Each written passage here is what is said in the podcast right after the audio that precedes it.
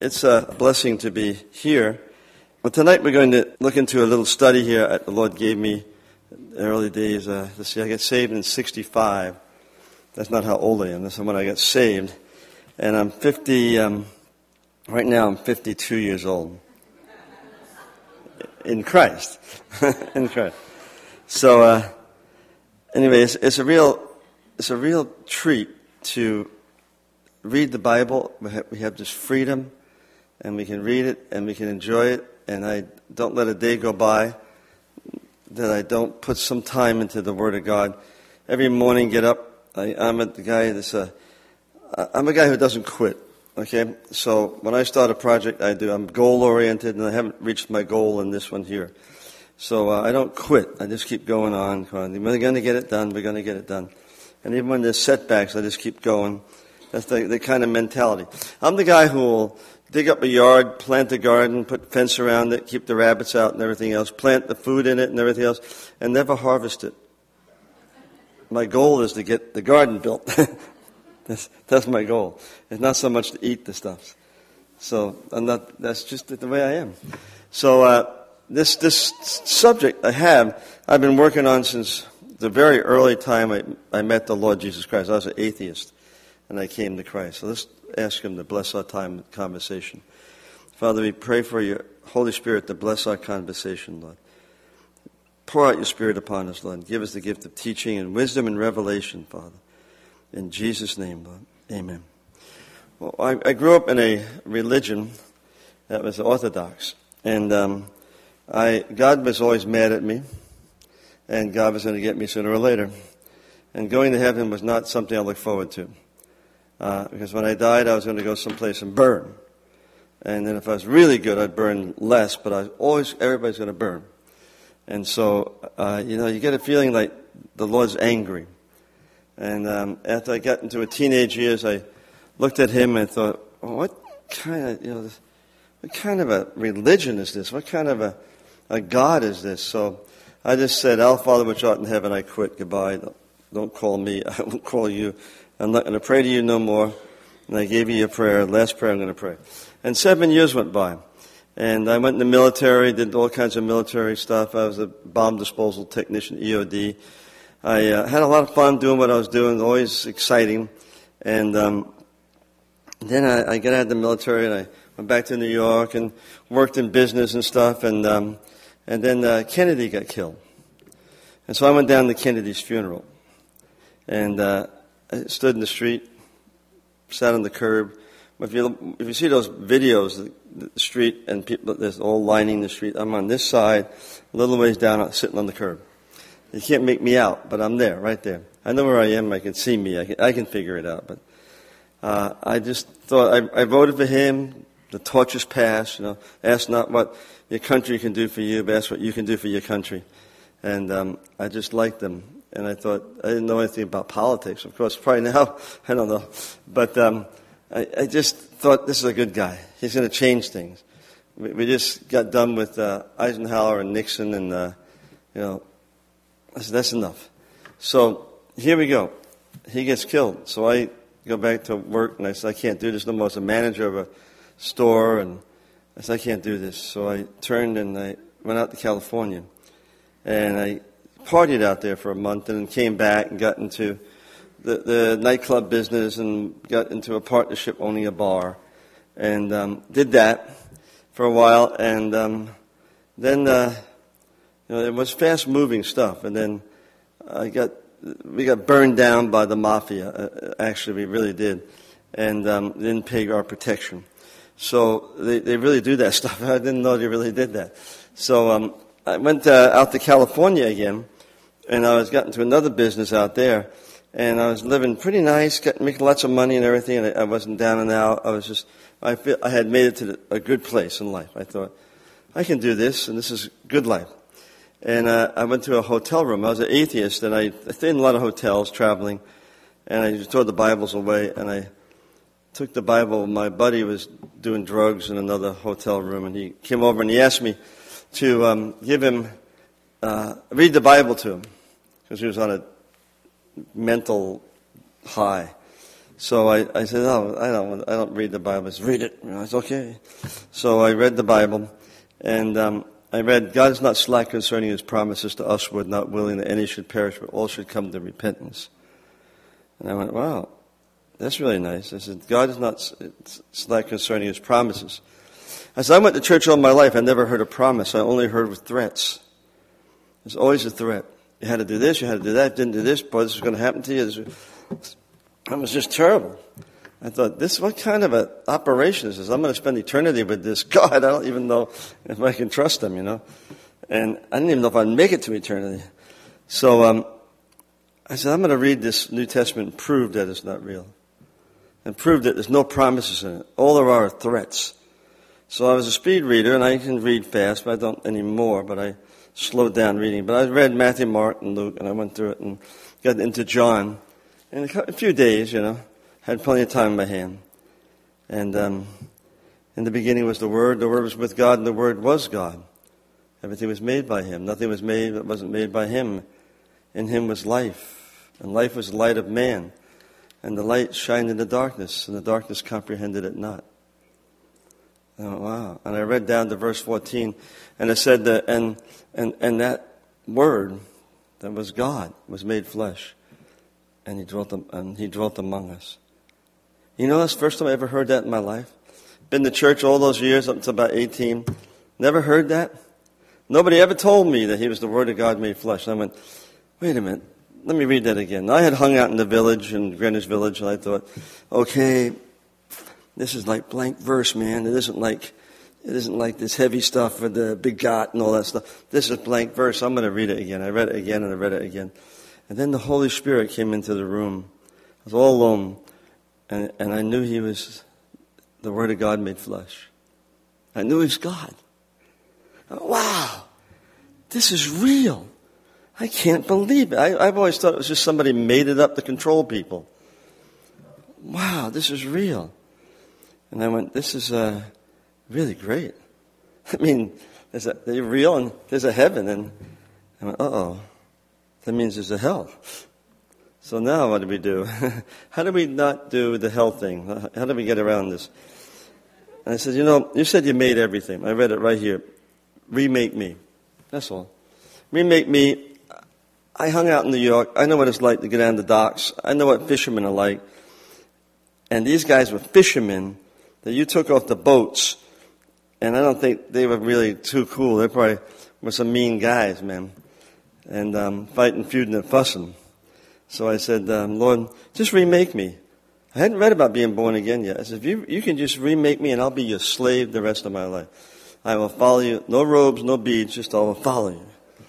And so we made a deal, and he saved me. And I, I was so excited. So I started studying the Bible a year went by so, a year and a half, I met Chuck. And I was doing it on my own.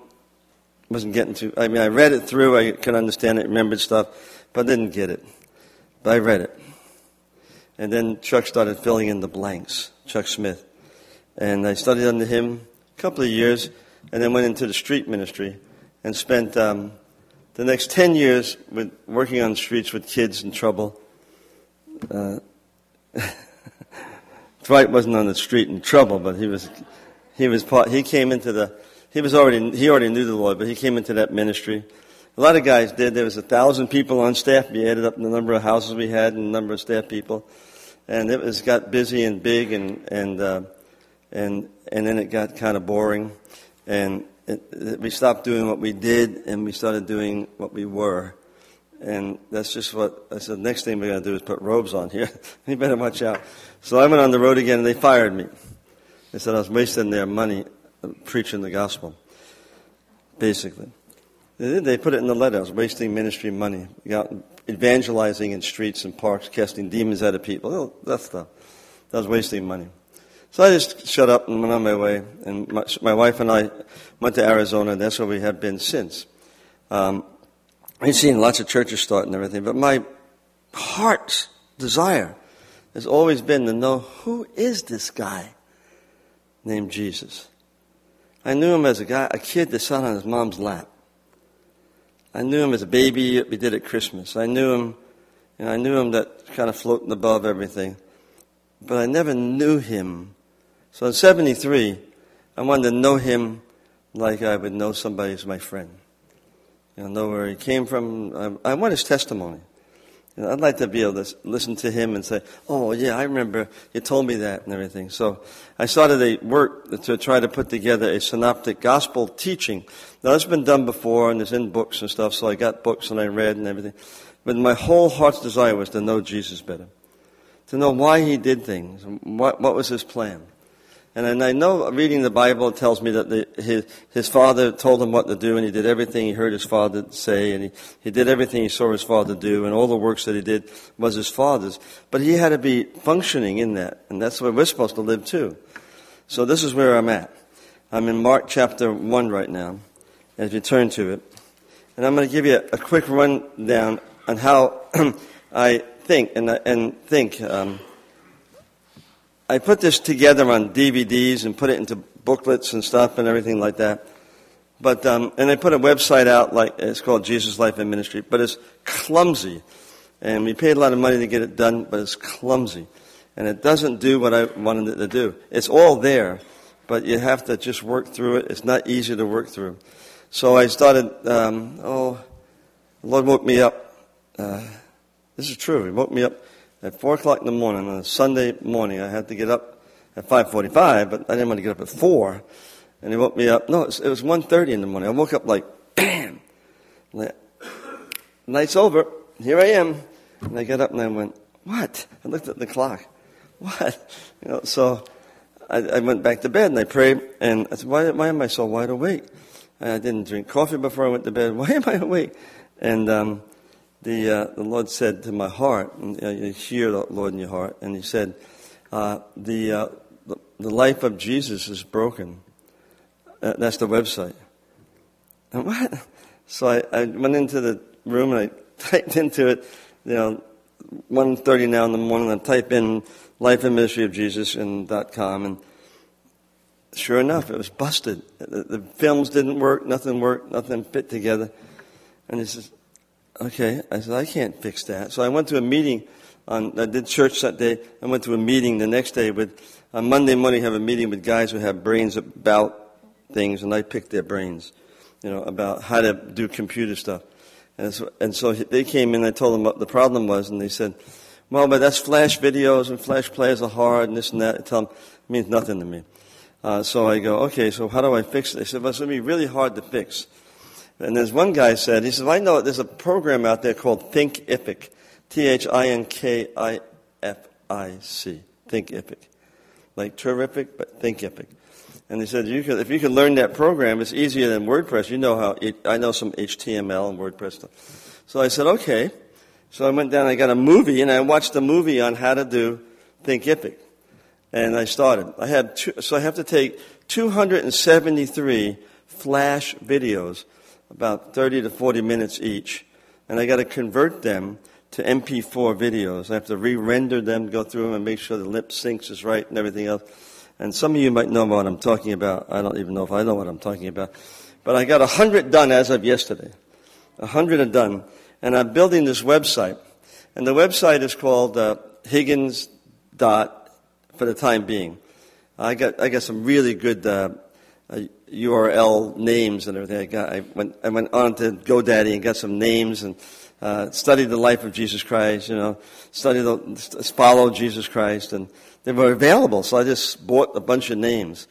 So now I got to figure. But right now, the, the site is called Think. Uh, it goes Higgins.thinkific.com, and it'll bring you up to the course. And I have a course now that you could get into and experiment with and see if you like it. And it's a course that um, you study the life of Jesus Christ in the order it happened. And it has questions and you give answers. And it's a fun thing to do. I got some, about 11, 12 people, 13 people doing it. And just an experiment. And um, it's going to be. Uh, it's going to be worth it. Everybody who's done it has heard the study, but they like it. But this is what the study is like, okay? So if you turn to here to Mark chapter 1. Okay, verse 14. In, be, in between, well, let's just do this one. The beginning of the gospel of Jesus Christ, the Son of God. Um, uh, that's the beginning of Mark 1. As it's written in the prophets, behold, I send a messenger before thy face, prepare thy way. There's a, there's nothing there. Did you read anything about, um, did you read about Mary having an annunciation there? did you read that? Did you read anything about um, John the Baptist, the annunciation of John the Baptist? Did you read about the, fir- the first 30 years, the 30 years of, of, his life? Did you read about the, the time he went to the, to the, to the, um, here, in that little verse, it just goes, it jumps right from the Son of God, right into John the Baptist. See? So, so 30 years of missing right there in between those two verses. So but the, the thing that's on the web right now is just three classes and it covers the 30 years in detail. There's a lot of details that are really interesting. And then you get to know exactly what happened during. So the way they, write, they wrote these Bible, the Bible is each guy gave a different testimony and you can fit them all together and get the full testimony. And you can see why Jesus Jesus' Father sent him to do this. You'll see why he did this and what, co- what cause and effect was there in, in, in his life. And what was he trying to do when he worked with his men? Now, wouldn't you like to be a disciple of Jesus? Sure. I'm, I'm a disciple in training still. I'm being trained by Jesus to be his disciple, by the Holy Spirit in me. The life I live, I live by the, the, the by the power and faith of the Son of God. I'm living by his faith. He's in me. He's teaching me. He's guiding me. But you know what? I have no idea what's going to happen tomorrow. So I want to just work with Him and, and be faithful to Him and move through life that way.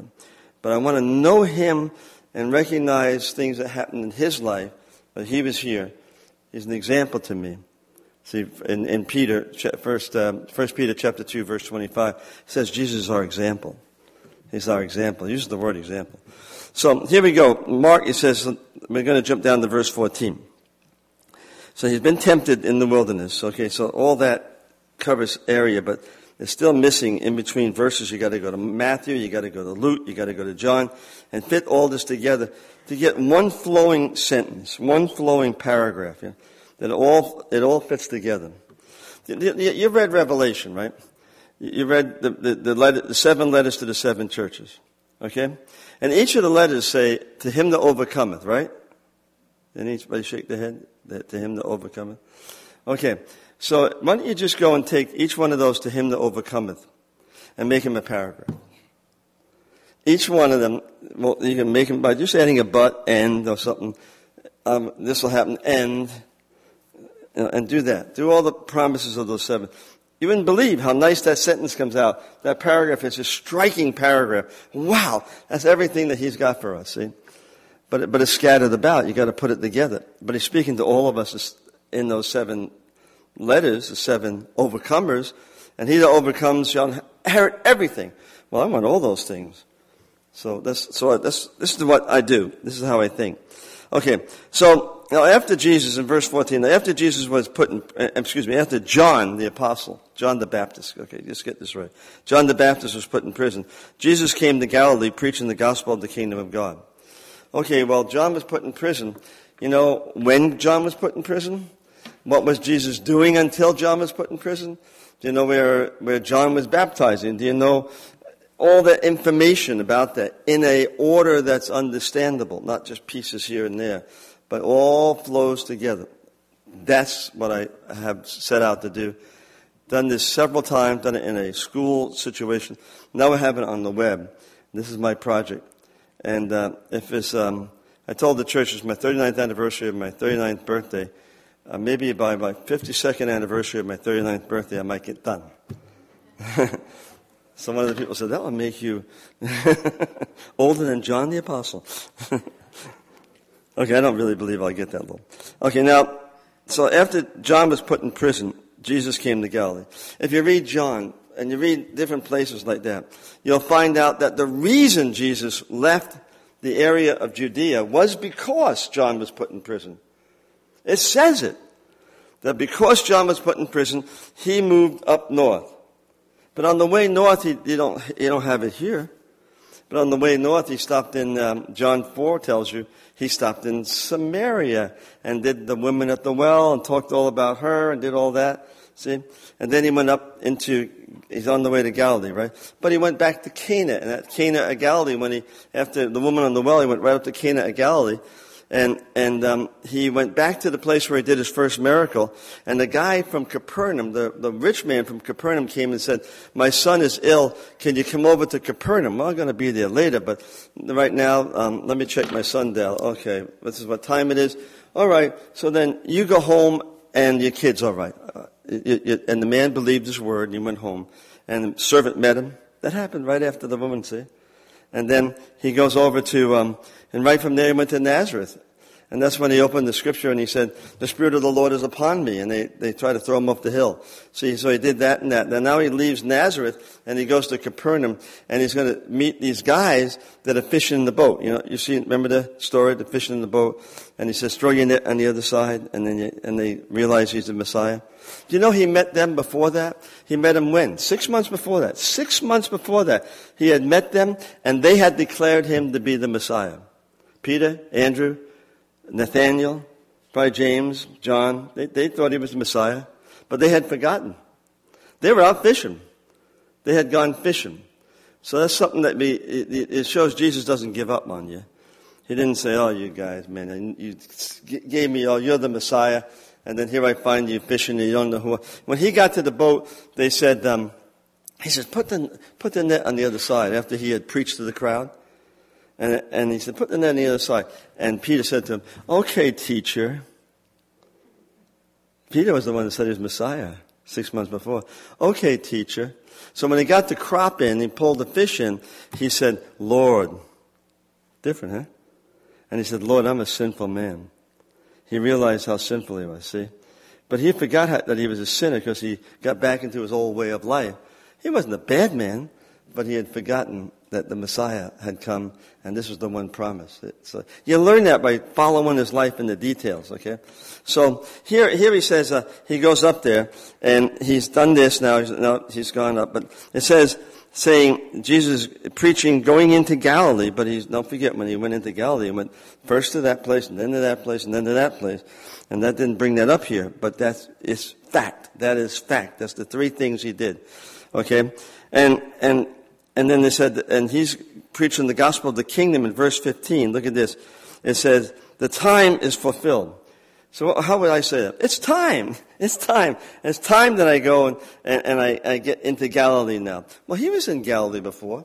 He was up and got up uh, Bethsaida. He talked to Nathaniel. When I saw you sitting under the tree in, in John, he, he, um, he had been up there and visited Capernaum for a couple of days while he was waiting for the first Passover to happen. Right after Cana of Galilee, he went back down to, to Capernaum and just spent a couple of days there and waited for Passover so you go down and throw the tables over and stuff like that. And it might have been, now get this one, that might have been, and this is, you know, you have to take this with a grain of salt, okay?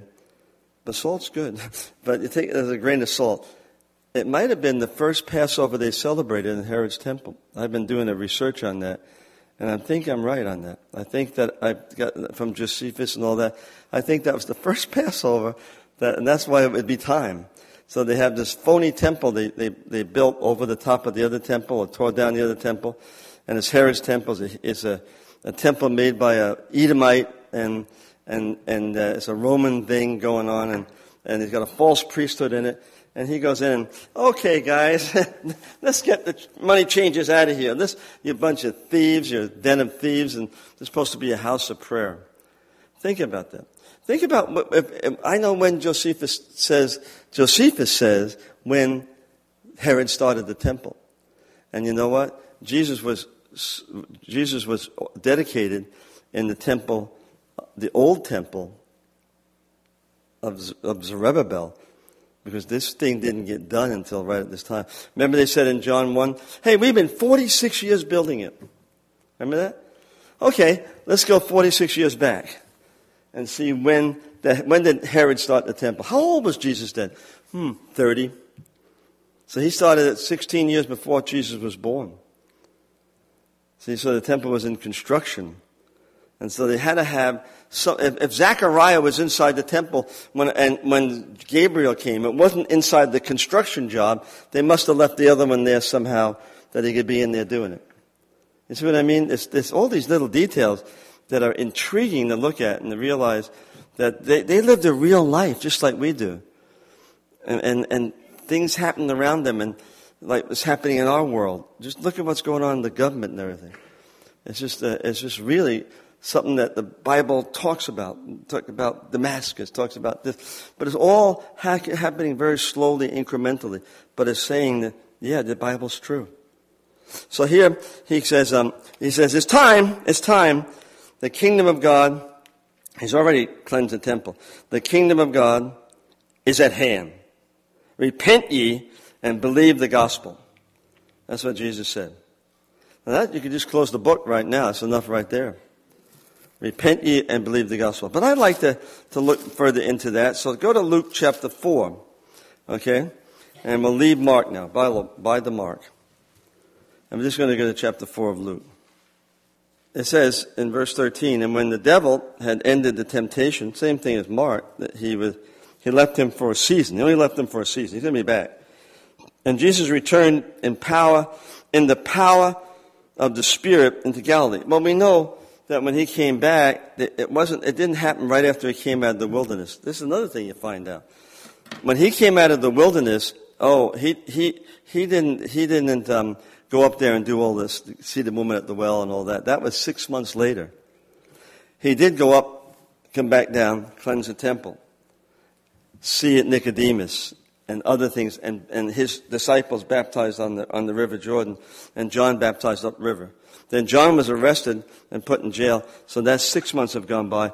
Jesus goes up, meets the woman at the, at the well, goes up to Cana of Galilee again, over to Nazareth, over to Capernaum. We'll get to Capernaum in a minute, okay? This is what you can get a good idea how the man moves, how he thinks, how the Father's directing him. Oh, so here, let me read you the next verse. And when the devil had departed, and Jesus returned in the power of the Spirit into Galilee. The word power there is dunamis. Same power that he gave to the apostles. Same power you got in your life from being baptized in the Holy Spirit. Same power. Jesus went in the power of the Holy Spirit in the Galilee. Oh, but over in Mark, he just said he went up in the Galilee preaching the gospel. But here you find out that you put the two together and you make a complete sentence. Jesus went preaching the gospel and the power of the Holy Spirit up in the Galilee. See? So when he left the woman at the well, he was in the power of the Holy Spirit. It's time now to declare the kingdom of God. He hasn't declared the kingdom of God really until then. Not down there. He said, oh, well, the king, he didn't give him anything really to chew on except being born again. You know, but he didn't give him a whole bunch about the kingdom of God. Now it's time to talk about the kingdom of God. So you learn that. You say, oh, okay. So you can learn things happen in your life the same way. I really learned a lot this way. And, uh, and you learn Jesus different. You look at him, you learn him deeper as a person going through the regular routine and waiting and doing things. And the, so he went in the power of the Spirit into the Galilee, and there went out fame of him throughout all the region round about. So now, now he's becoming famous. Let me tell you what happened when he got to Galilee. He says to the guys, hey, uh, the people were following him. And so he got to the beach and he needed to use the boats, not to fish, but to get in to preach because he, the people were forcing him into the water. So he got, can I use your boat to preach, to teach? Yes, teacher, you can teach. So they after he got done teaching, he says to them, okay, drop your, net, uh, drop your nets on the other side. They said, okay. And they, oh, you're the Lord. You're the Lord. We're sinners. He says, okay, just leave your nets. I'm going to make you fishers of men. Now, if Jesus said to you, I'm going to make you my dis- a personal disciple, he would start training you, see? And so now you start the training of the disciples right there. So what's the first thing he did with those guys? Well, he says, come on, let's go into the synagogue. This is the order of it. And I think this is very significant. I'm going to give you a quick six months like this, okay? Right up to well, I can go right to the Sermon on the Mount, six, seven, seven, eight months. But um, I'll just give you a real quick view of this. He goes out of the boat. He says, "Come on, guys, let's go." And he goes into the synagogue. I mean, you think you ever been in that synagogue before? I think so. But he goes in, and, and this guy says, "Hey, what are you doing in here? Thou son of God, be quiet, demon." And everybody goes, "Wow!" He says, "Come out of that man." And the demon left the man. And, and they all go, wow, even the spirits have, a, he has authority over spirits. Wow. Even spirits obey him. See? What, what, what is he doing? To show that he has authority? No, he's training the guys. His, in fact, what does it say to you? These signs shall follow them that believe. Mark 16, right? What does it say? It's, what's the first thing he tells you? In my name you'll cast out devils. In my name you'll cast out devils. What, what, what, in chapter 10 of the book of in Mark chapter 6 and, and, and Matthew chapter 10, when Jesus sent the apostles out, after a while, they weren't sent out right away, and he, he, they followed him, he trained them, and then he anointed them, and they went out. And when they went out to go two by two to the cities, first thing, what's the first thing he told them? Go out, I give you power over devils. So what was the first lesson he taught them? You got power over devils. How did he teach it? By going into the synagogue. And, you know, this demon possessed guy was in the synagogue. And the guy falls down, the devil comes out of him, Jesus leaves. What's the next thing he does? Well, the next thing he does, and, um, and that's why you got to study it and look at it and really, I, have done a lot of research on this, a lot of books, and to try to get it right and see who, the most that is done this way. So, um, the, the, next thing he does, he goes out and um, he he meets a um, he, he, does the, he does the devil, and, and he taught about what did he teach about casting out devils. So the next thing he does, you know what he does? He heals the mother-in-law. Not such a big deal. of oh, Peter who had a fever. I mean, well, this is cast out devils has all this power, and he goes over and prays for her. Yeah? So he heals the woman with a fever. Very compassionate, very getting down with the, with the family, with the people, see. It's not just, I can have power over devils. No, he's, I heard a guy on TV say once, big famous guy, knock people over, throwing the Holy Spirit around. I have the, I have a power to, um, I have the power to uh, heal AIDS. I said, what, do you, what are you doing on TV? Go to the AIDS hospitals. Has he ever been to the AIDS hospitals? No. But Jesus been to the AIDS hospitals? Yes. If he, if he was boasting of his power, he would do that. So he, he, um, he goes out and he meets a leper. Right after this, see? He meets the leper. And the leper, wait a minute, he's going to teach him another thing. He heals the leper. Not only he healed a fever, man, that's, that's not too bad. Take an aspirin for that. But healing leprosy? And when the leper, when he touched the leper, by the law of Moses, he was unclean. He couldn't have been Messiah. But the leper was healed instantly. Bam! He was healed. And so now he shows that he has power over this great sickness that can't be cured. What's that? Well, leprosy is a blood disease, and that's what we were cured of the sin that kills us. And the life of the flesh is in the blood, and he gave us eternal life, see? So you can look at that. And then, what's the next thing he does? Well, the next thing he does, he takes a little tour around Galilee, and he goes into a house, and he sits down, and some guys look in there and let him. He's been doing a lot of stuff. Not, not too much information about that tour, but you, these are the main things. And then they look in and they say, let's tear the roof off, let's see. Now that amazes me. These guys knew exactly where to tear the roof off. It was crowded, they couldn't get in. So they went up on the roof. They didn't tear the whole roof off. They tear the roof off and lowered this guy right down in the front of Jesus. Want to try that? I mean, okay, let's take 15 paces and you think, and five paces down. You think, that's not easy to do, to find the exact spot from upstairs where you can't look through a window. And um, they go right in and get. Compassion on they had. And Jesus says, what did he say? Get up and walk? No. He says, Thy sins are forgiven thee. Arise and walk. But, but, but now the Pharisees are getting involved and people like that are getting involved and they're going, wait a minute, this itinerant preacher is now doing what? Only God can forgive sins, see? He says, no, I, I said, I could have said to him, get up and walk. I could have said that, no problem. He said, but I wanted you to know that the Son of Man has power to forgive sins on earth. You know what the Son means of man? It means a descendant of Adam. What's the biggest problem in our lives is unforgiveness. Who's the master of unforgiveness? Satan. Jesus forgives all, all, everything. We're told in Ephesians 4 that we should be tenderhearted and, and even as God, for Jesus' sake, forgave us, forgive those who trespass against you. Have to give no place to the devil in Ephesians chapter 4.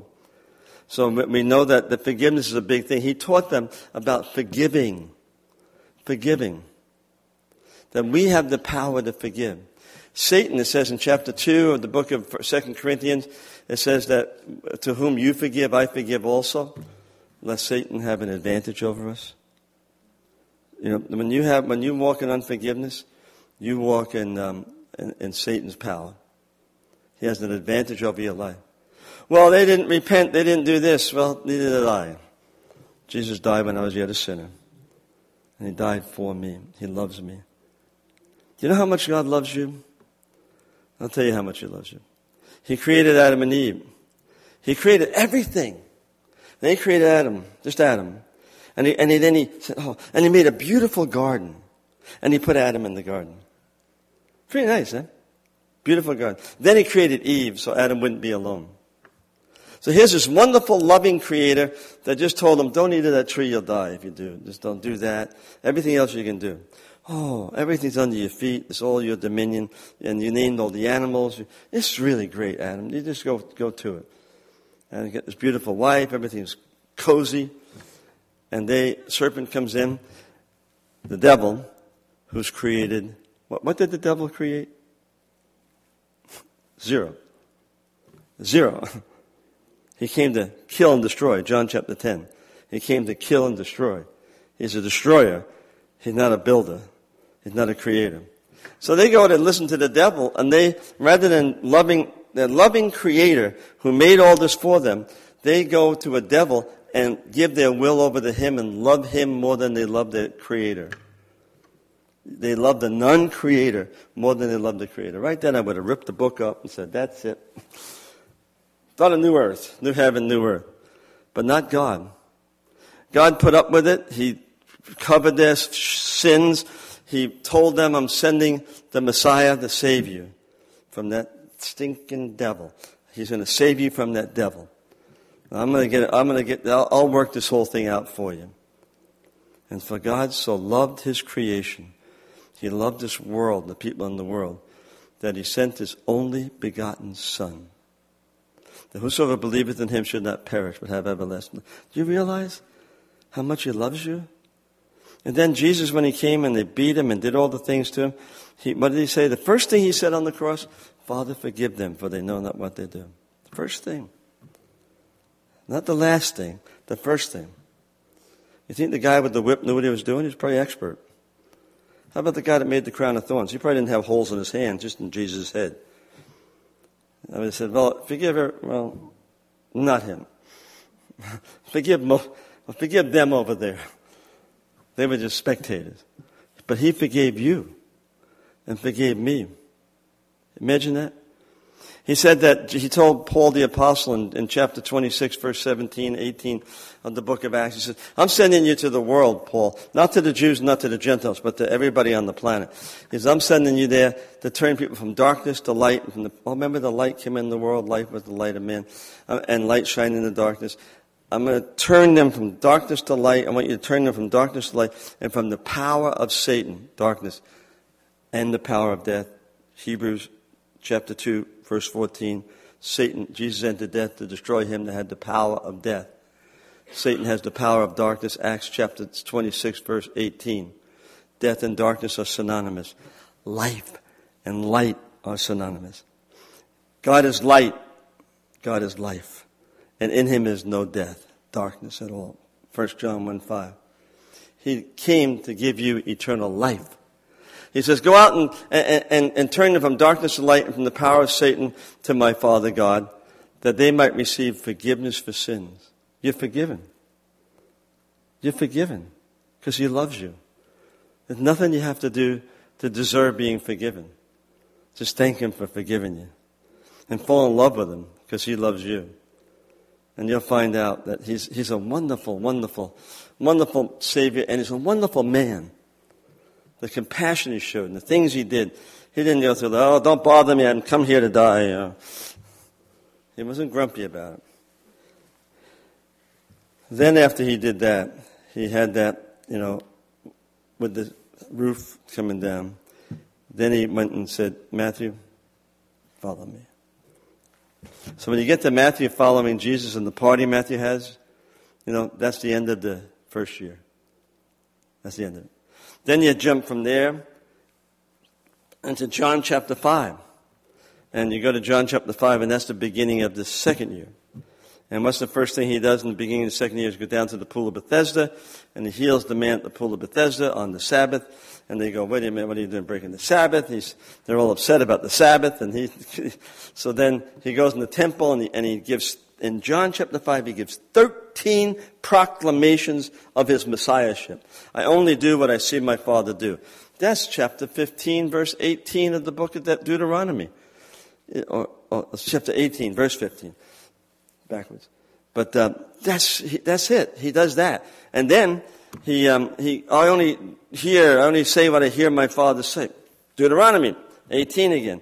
You just go through this and you see 18 declarations of his messiahship. Search the scriptures, for in them you think you have eternal life, but they are they which testify of me. 539 of John. That's the beginning of his second year. That's in the temple, by the way, in Jerusalem. He'd been there before. This is the second time he's there. And you know what? When he's there saying that, he's declaring himself Messiah. And he leaves there and he goes up to the road and he, men are picking wheat and they say, your men are eating wheat on the Sabbath, the next Sabbath, a week later. Oh, the Sabbath is made for man. You know, you, guys don't get it, do you? And then he went up to, he went on up a little ways further into Capernaum again. See, right up to Capernaum again. He's up in Capernaum and, uh, you know what he does in Capernaum? He, uh, goes into the synagogue uh, and there's a man there with a withered hand. And he says, uh, stretch forth thy hand. Can he, can you heal on the Sabbath day? He says to them, if you have a, if you have a burro and it falls in a ditch, it's okay to get your burro out of the ditch, you knuckleheads. No, he didn't say that. and they go, he go, oh, well, yeah, I guess the, the burro. He says, okay, then get, stand up, the hand is made well. You healed. That's, that's when, see when you study his life in the order, that's when the Pharisees priesthood and the guys, the scribes, they go over to Herod right then. Herod was their enemy. They go to Herod and they start plotting his death when he, the beginning of the second year. They want to kill him now. They make a deal with Herod. We'll get him and we'll kill him. That's when they made the deal. Jesus doesn't even bother about that. You know what he does? He goes down by the seaside. The next morning, he's down by the seaside, and Isaiah chapter 42 is fulfilled then. When he says, This is my servant, he wouldn't put out a flaming piece of flax. He wouldn't draw attention to himself. And Jesus went down there and the multitudes, more multitudes that ever came, came up and every one of them every demon was cast out of everybody and everybody was healed and he taught them there. And then that night, that night, he went to sleep and he prayed and he woke up and he prayed and he prayed, it says, all night. And he got up in the morning and he said, okay, these are my 12 apostles. And he named the apostles right then. And as he was going down the road, uh, people started coming up from Tiberias and from Jerusalem. Big crowd, the whole crowd that was the biggest crowd ever. Uh, they, they, came in, they came from the sea that were healed the day before. And he goes up and sits on the mountain. He says, Blessed are the peacemakers. he gives the Sermon on the Mount. But you know what? He, when he met the people from Tiberias, there's another thing that's just in there when he met the people coming up before the Sermon on the Mount, the morning of the Sermon on the Mount, he just named the twelve. You know what he does? He heals every one of them. And he casts out demons out of anybody who has a demon. So now look at the Sermon on the Mount. Everybody who's at the Sermon on the Mount has been physically and spiritually touched by Jesus the, within the last 12 hours. How about that? Or 24 hours. How about that? And then he gives the Sermon on the Mount. And then he gets off the Sermon on the Mount and he comes down. I'm going to end it right now. And you read Matthew chapter 8, verse 1, and it says, And the leper came and he healed the leper. Matthew had it in the wrong spot. The leper was healed, remember? After he came out of the synagogue, healed the mother in law, healed the leper. So you read that, you just think, oh, that's what happened next. No, what happened next was, and just think of this, He just gave the Declaration of Independence, He just gave the Magna Carta, He just gave the greatest constitutional statement ever, that man is saved by grace and not by works, and, and oh, what a, the Beatitudes and everything, and just great thing he did. And then he goes and he meets the guy, and these Jewish people come to him. And it wasn't the centurion, it was the Jewish servants of the centurion. And they say to him, Hey, um, our, master wants you to come down and uh, heal his servant. He's really sick, Jewish servant he has. And would you heal his servant? Jesus said, Sure, I'll go down there. And, and, the, and then the guy says, uh, the guy sees Jesus coming. He sends another guy out. Hey, tell him, tell him not to come. He says, I'm not worthy that he should enter my, under my roof. He can just speak the word and my servant will be healed. And he said, he says, you know, tell him that I said. And I don't know if he really got, got to Jesus or the servant told him that on this particular thing. It's not clear. But he says, I have authority over a hundred men and they do what I say. And uh, you have authority over all these other things in the spiritual world, and they do what you say. And Jesus said, I've not seen faith like this in, in all of Israel. And this guy's a Gentile. A Gentile. You get it? A Gentile. So what does Jesus do next? Well, after the healing and everything, he turns and he goes to Nain. It's quite a walk down that. In, in the study guide I give you online, the maps, every one of these studies have a map a video of it, um, me speaking about it, then the map, and the scriptures are there, and, and there's questions for afterwards, you know. So, you don't have to pass the test, but if you want to get a, a certificate, you, you, do the questions. That's not quite finished yet, the whole thing. But um, I got a lot to do. 273 of these presentations. I got seven done. So I got a few more to do. I actually have a hundred videos, so I got a hundred presentations done. I just got to put the maps and match everything up. That'll be easy. Yeah, that'll, that'll be easy. Doing the videos are hard. But anyway, he goes to Nain. And now this is a kicker. These people in Nain were not at the Sermon on the Mount. I can prove it to you. I'll show it to you in the scriptures. They weren't at the Sermon on the Mount. They didn't know about anything. And he goes there, and here comes a widow with a child that she's a widow, she doesn't have a husband, and she has a child that died, a young boy that died, and the family name is dead. See? Now the family, no more family name. And they walk right by Jesus. Gee, the Gentiles over there seeking him. You know, all the other people that come, this people, they don't even seek the Lord. So I use that as a type, a figure of Israel when Jesus goes back now to Israel. After dealing with the Gentiles, he goes back to Israel. And they don't get it and he has to seek them out. He goes to the woman and he goes and heals the child. She didn't ask him, would you heal my child? He went over and healed the child. Check it out. Showing that he was going to go back and show compassion, even if Israel weren't even paying attention to him. And when the Gentiles are paying, he just proclaimed, there's nobody like this. I have not seen any faith in Israel. And he goes to the person with the least faith, and the child is healed. And then John the Baptist writes him from jail, sends people down, and that's the story, and it goes on and on. We can go through the whole thing, but we'll be here for 276 days. so anyway, that's what I do for a living. I preach the gospel. And you can do the same thing. You know, if you got, if you got this in your heart and in your head, God puts it there. And there's nobody you can't talk to. There's nobody, you know, I, I know for a fact because of faith, I can't lose a debate. I've debated the, the worst of people. I've never lost a debate yet. I debated a high school debating team, and the team lost.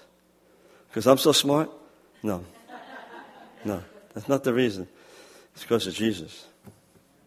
Because the, because the information I have, if I stick with this information, they always lose. They can't win. They cannot win. And you want to go into metaphysics? The answer to metaphysics is, metaphysics is really easy. The Trinity answers all the metaphysical questions of life. I'm going to go into moral dilemma. Well, you know, the, the Greeks had the big moral dilemma. If there's a, a if there's an apple here and, a, and there's a hundred different kinds of apples, they're all particulars kinds of apples. Is there a perfect apple that all these apples came from? So I can know if I'm really tasting the best apple. This Greek thought. I mean, I got news for him. There's millions and there's millions, hundreds of millions of people on the earth, and everybody's different. They're all particular, see? And what's the perfect one? Whether the one that is perfect, maybe we can vote for him. Yes, Jesus. He's the measure of the man. He's the perfect man. And then you can preach Christ to them. That's the answer to the problem of moral dilemmas and, and unity and diversity and all that. The, we have the answers. We have the answers in the power of the Holy Spirit. But we got to learn the Word. And we got not just go to church, but get, get, become a disciple and learn. So I challenge you, if you want to try this, you can, you know, it's, it's, no cost for the first two lessons, and if you want to then do that, it's, uh, it's five more lessons. It'll cost you a lot to do the next five lessons. Just to pay for the stuff we're doing, it's five bucks. Five bucks for five lessons. So then, if you don't want to pay that, then just do the lessons. And you know, but if you want to give a donation of five dollars for five lessons, we're going to ask for a dollar a lesson. Then we can pay for the the, the thing we're paying for. You have to pay forty dollars a month for this, and you have to pay that. You have to, to to get this all online and operating in servers and and all that. Um, it's a it's a lot, but we want to do it, and so we ask the students to go ahead and help. But you don't have to. We would do it anyway. But we ask you to really seek the Lord about. I'll have some flyers out there tomorrow uh, about the site where you can go look at it and stuff. Look at it. Test test yourself with the first, just about John the Baptist, and then if you like it, then go on. But if you're learning anything, because you'll get details like this, you know, they just you'd be surprised what you can absorb when you really absorb what's going on. You can actually figure out the birthday of Jesus in this whole thing too, really easy. But I don't tell you what it is. But I, I give you leading questions that will make you discover it in the Bible. It's there. It's as plain as day. He left us the information. It's as plain as day in Luke chapter 1, verse 5. This, the secret's right there of when Jesus was born. So let's pray. Father, we thank you for Jesus and we thank you for everything, for having the opportunity to give this information out, Father. And I pray that your Holy Spirit would just stimulate us, Lord, that we would be challenged, Father, to learn of Jesus. We know his death and resurrection gives us eternal life and forgiveness for sins. But Jesus said, come learn of me and you'll find rest unto your soul. We want that rest, Father. We want that perfect rest in our soul, Father. Peace, Lord. Knowledge of, of the Lord Jesus Christ. In Jesus' name. Amen. In Psalm 37, 23, I just remembered that, it says that the steps of a good man, and man means man and woman, mankind, steps of mankind, good mankind, are ordered by the Lord. So God's going to order your steps. Did he order Jesus' steps? He said, everything I did, I the step. He told me to go. So I challenge you to get into the Word and become, I, I know that you got a great pastor here, you got a great church just, he gave me this opportunity. He told me, he called me up last week on Friday, I think, and said, uh, what, are you working on something? You, oh, that thing you're working on. He says, I'd like you to come talk about it. Because I said, why do you say that? He said, because the Lord told him to tell me to get up here and do what I did tonight. So I thank the Lord for your pastor. God bless you all.